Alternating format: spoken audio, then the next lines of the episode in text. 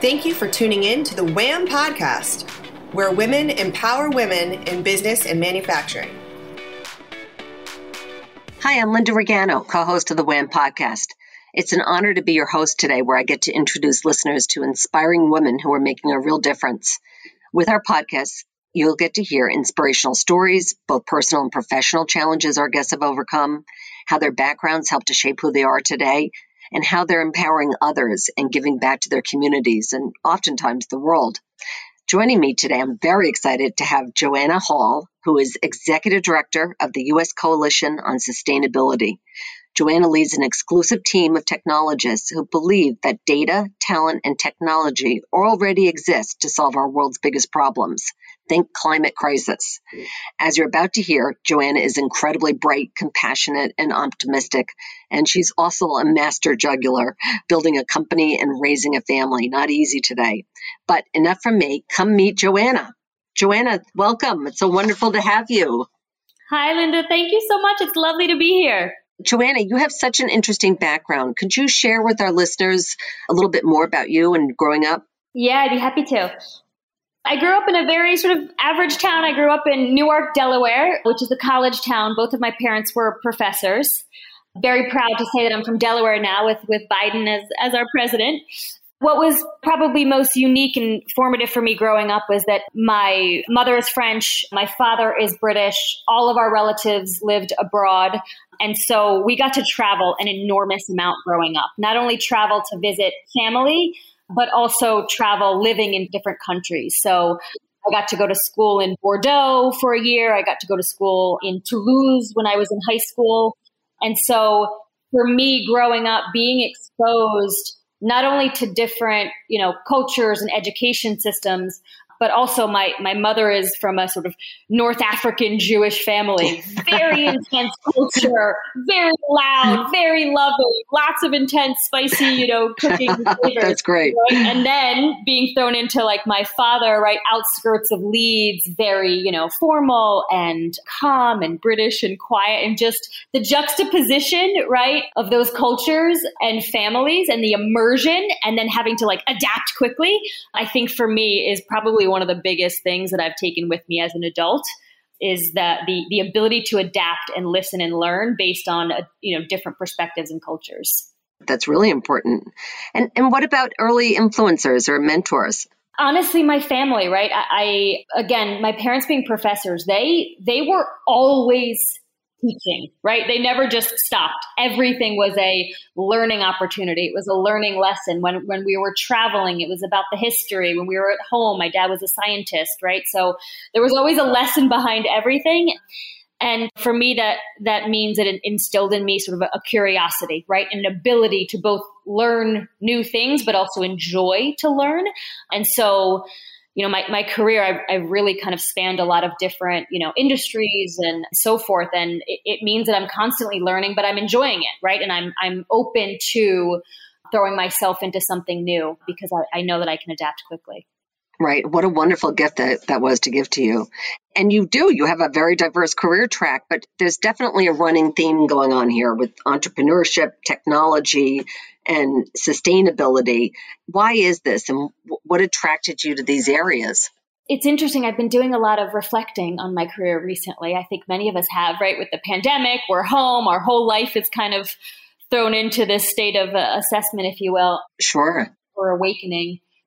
I've always been an entrepreneur at heart. I went to a very creative grade school growing up that was sort of formed by a bunch of hippies. You know, we had workshop week. It was we we called our teachers by their first names. There were no grades, right? Oh. yeah, it was it was really unique. But I've always just loved to solve problems, right? And I and I love the energy of solving new problems, tackling new issues, and frankly, I get very impatient with you know, when through the status quo, right?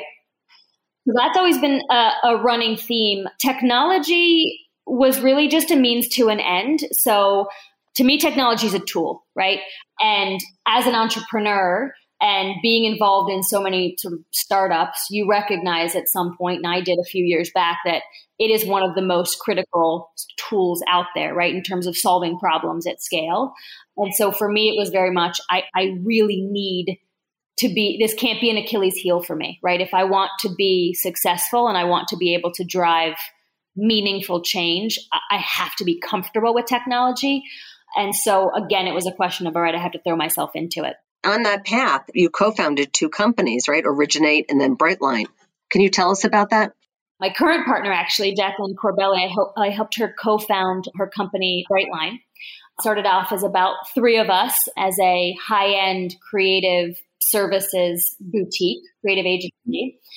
And we rapidly sort of scaled the business and we were designing and building and implementing interactive television digital experiences for major brands 20 Unilever brands, American Express, Home Depot, um, and essentially building, you know, think of them as like microsites, but on television and this was the days of sort of brand entertainment. So it was it was doing incredibly well in those formative years. So so we scaled to you know nearly 100 employees. We, we got to sort of i get to got to be part of growing a, a business sort of informing a, a culture and then becomes your baby.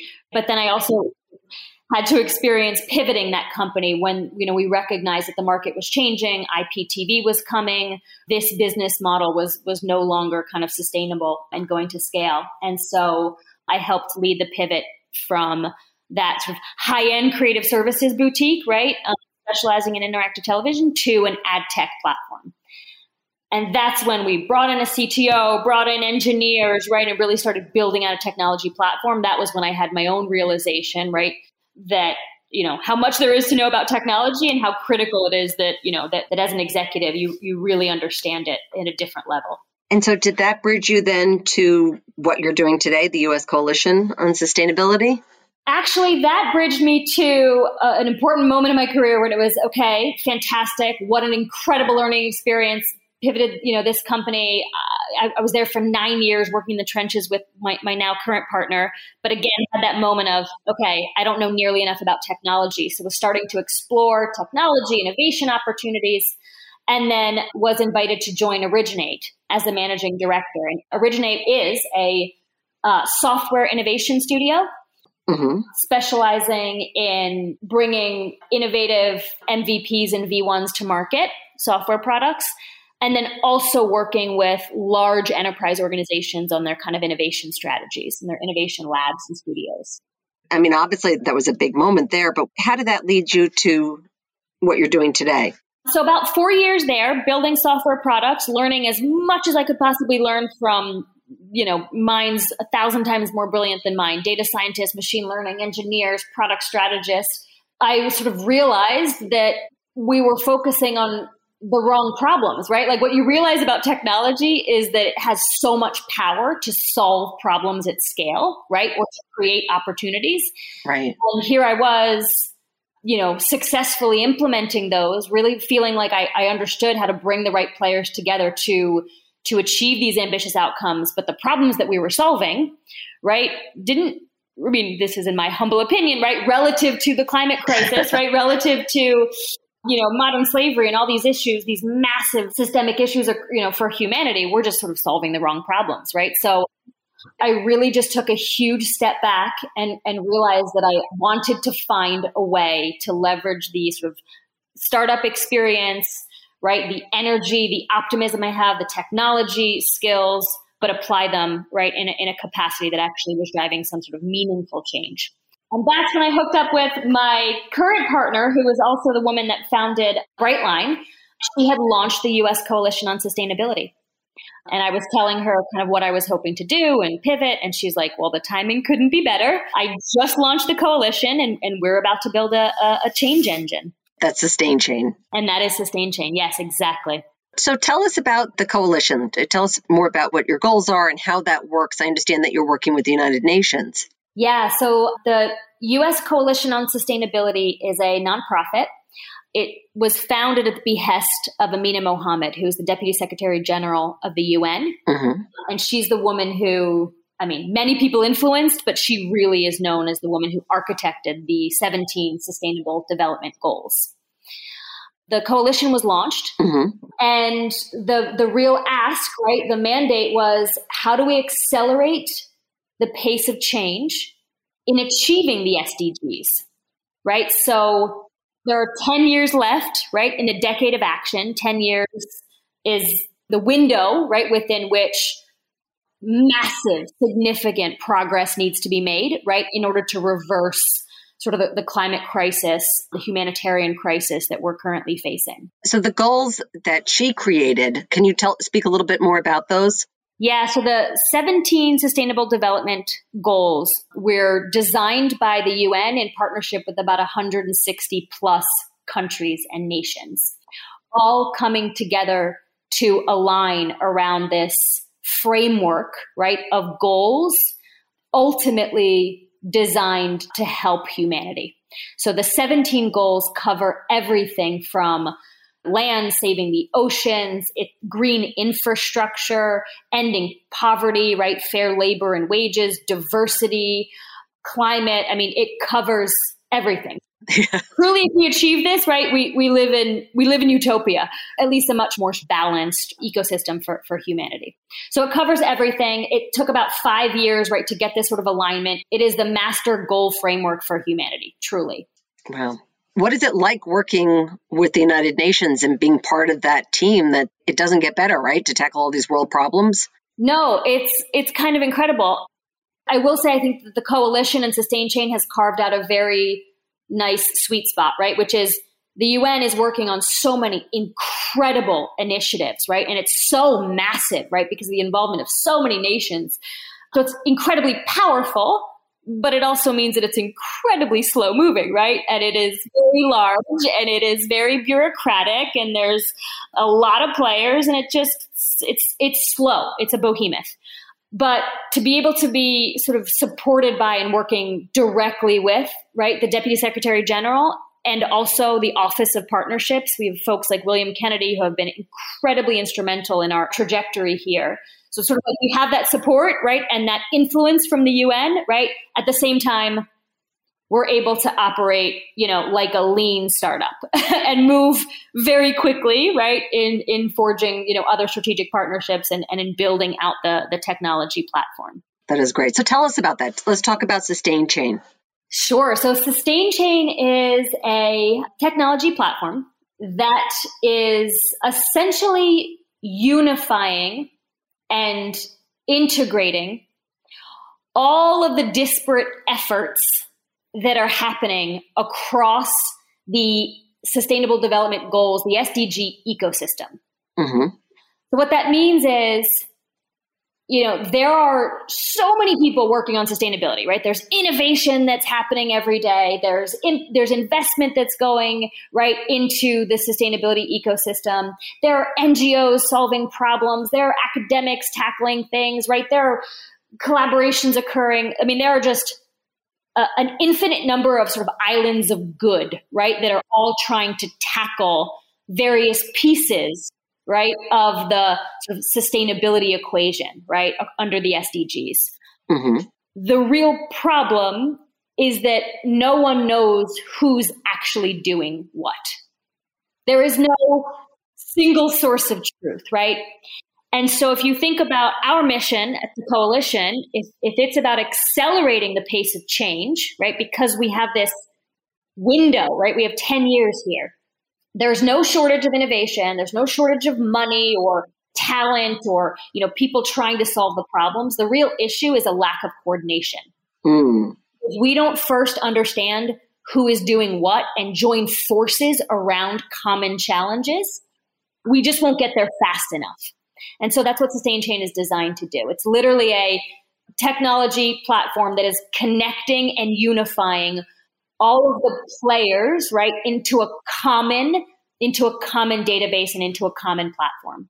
Can you give us an example of a company and how that would work? Sure. So i mean we, we have about 700 organizations that are now part of the platform. So from major leaders like you know patagonia and mara hoffman to you know smaller organizations that are you know innovating new solutions, right, with mycelium to provide new kinds of fabric, right, for Patagonia and Mara Hoffman to, to leverage that's more sustainable. To organizations like Apax and Closed Loop Partners who are investing in those innovations and those solutions, right, that require scale, right, in order to achieve the tipping point of adoption. So, yeah, about 700 organizations that are essentially each sharing their own challenges, their own right projects in progress, and creating this visibility and awareness, this transparency around what they're each working on so that they join forces and, and collaborate. Incubating mini collaborations on a singular platform so everyone can, you know, join, participate, share, learn from each other.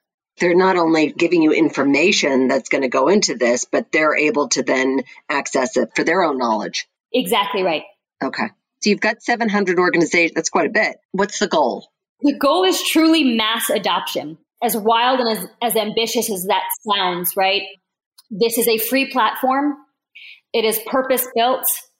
It is designed to be sort of the, you know, a, a social media engine, right? But for good and a social engine for change where everyone can come and understand who's doing what. So consumers can come and say, you know what? I don't want to read the marketing report, right? I don't want, I really want to know who's leading, who's doing what, who's actually taking action, right? What are my favorite brands truly doing? For organizations to come and learn from each other and say, hey, I'm, you know, I'm a new brand that's launching. I want to understand what good looks like, right? From a Patagonia, from those leaders. It, it really is designed to help facilitate that sustainability for all players, regardless of kind of where you are currently on that on that trajectory. That's fabulous. And it's free. If it's free, how are you continuing to do this? We are currently funded by a very generous family. It's the Gross family, the Blue Chip Foundation, and they have supported this this mission from day one. And so, you know, currently it is foundation, right, and and, and grant supported. Mm-hmm. And we hope to continue in that path, right, where the goal is to keep it as free and frankly as low of a barrier to entry as possible.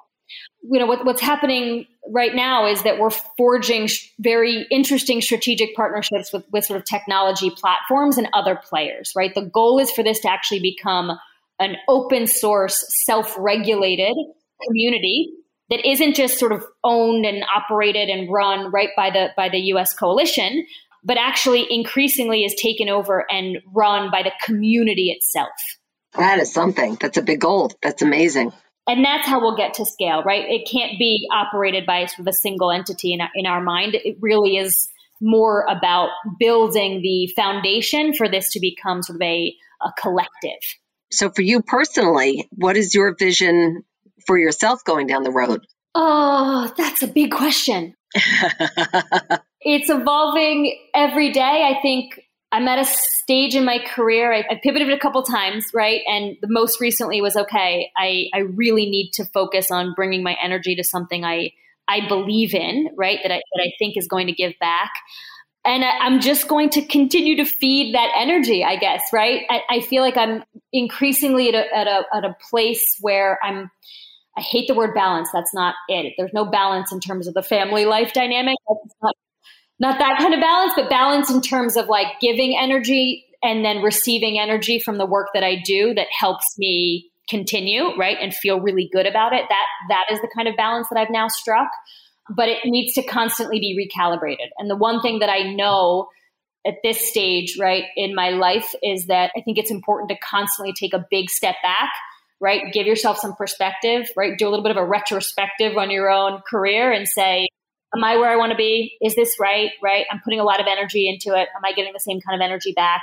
And so I, I don't know. I can't answer that question other than to say I'm much more nimble, right, than I've ever been. And I think every sort of every few months I take a big step back and I say, okay, this is going incredibly well. I want to feed this you know, feed this energy, feed the coalition, feed this vision, this mission. But what does it need to continue, right? And what do I need to continue in my own in my own career as well? You're doing something that you believe in and that you're passionate about. I mean, that's beautiful. Along the way, you've obviously come into contact and met with all sorts of inspiring people. Of the people that you've met over the past years, who has inspired you the most and why?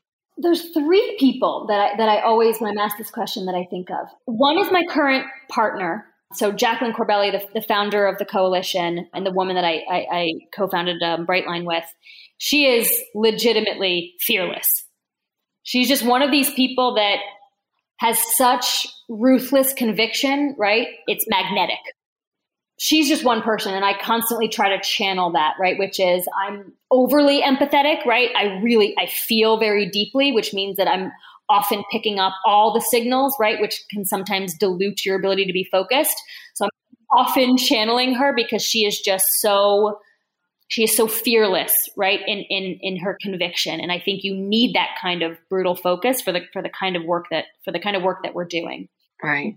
And it sounds like it's a great partnership. It's a fantastic partnership. I mean, I think we're we're very much a, a, yin and yang, and it's it's why you know I think it's why we've been able to move so fast. Right, we worked together for nine years in the trenches on a sort of private sector business model, and now we're applying that same kind of sort of you know dynamic mutual understanding, right, to apply that intensity in a, in a very important kind of role. That's great. So the other woman is Alexandra Lutz. She has been my mentor for some time. We were actually on other sides of the agency, almost bidding against each other on a, on a big client many years ago. And we just formed a deep friendship. She's just absolute brilliant, brilliant, but she manages the tension between heart and truth in a way that I've never seen done.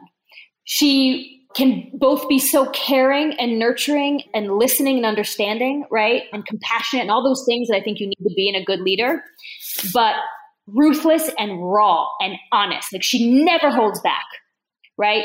And I've seen that with clients, I've seen that with employees, I've seen the way that she manages the team, the way she speaks with me. It's hard to manage that tension, right? Because so many people are either bringing that raw truth in a way that then really lands and helps drive change because it's a little brutal, right? And it's a little tough to hear sometimes but many people hold back because they don't want to hurt someone's feelings or you know they're they're, they're just trying to do both she manages the two brilliantly i can't explain it and the third person and the third person is is my daughter my six year old ah.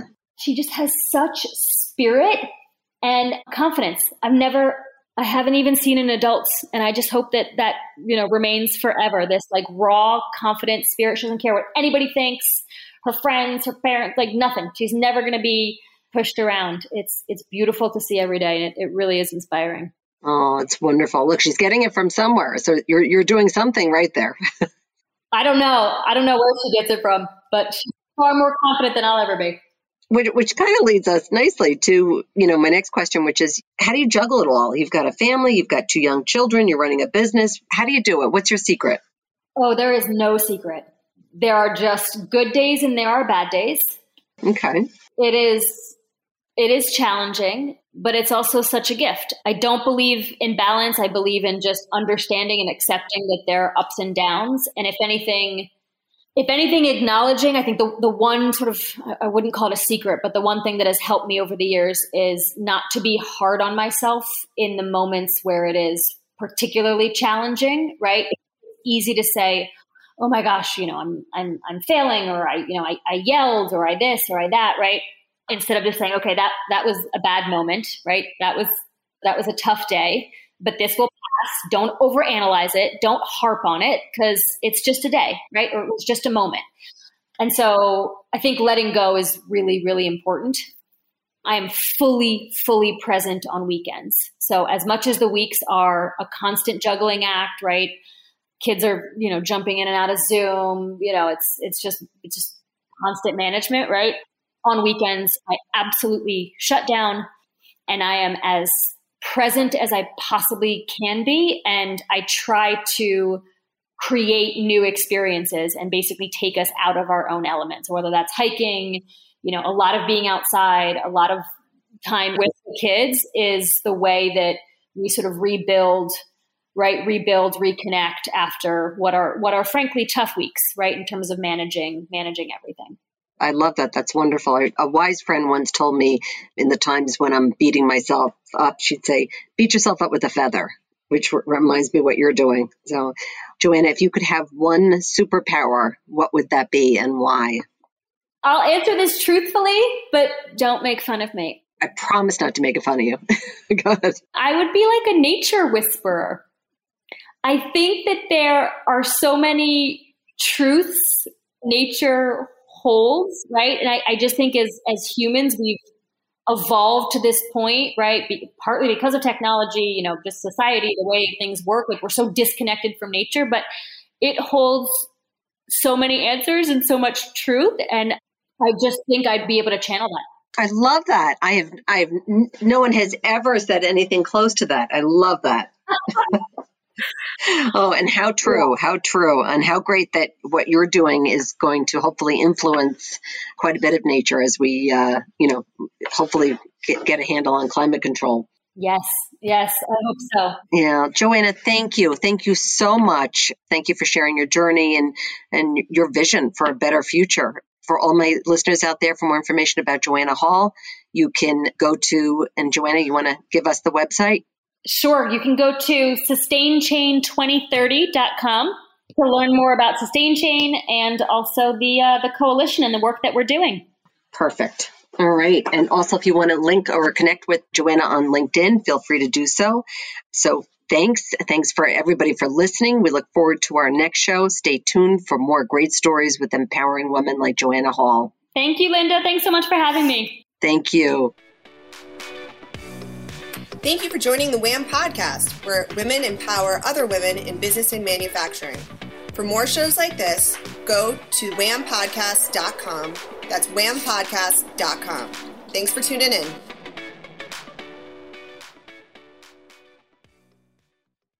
This podcast is a part of the C Suite Radio Network. For more top business podcasts, visit c-suiteradio.com.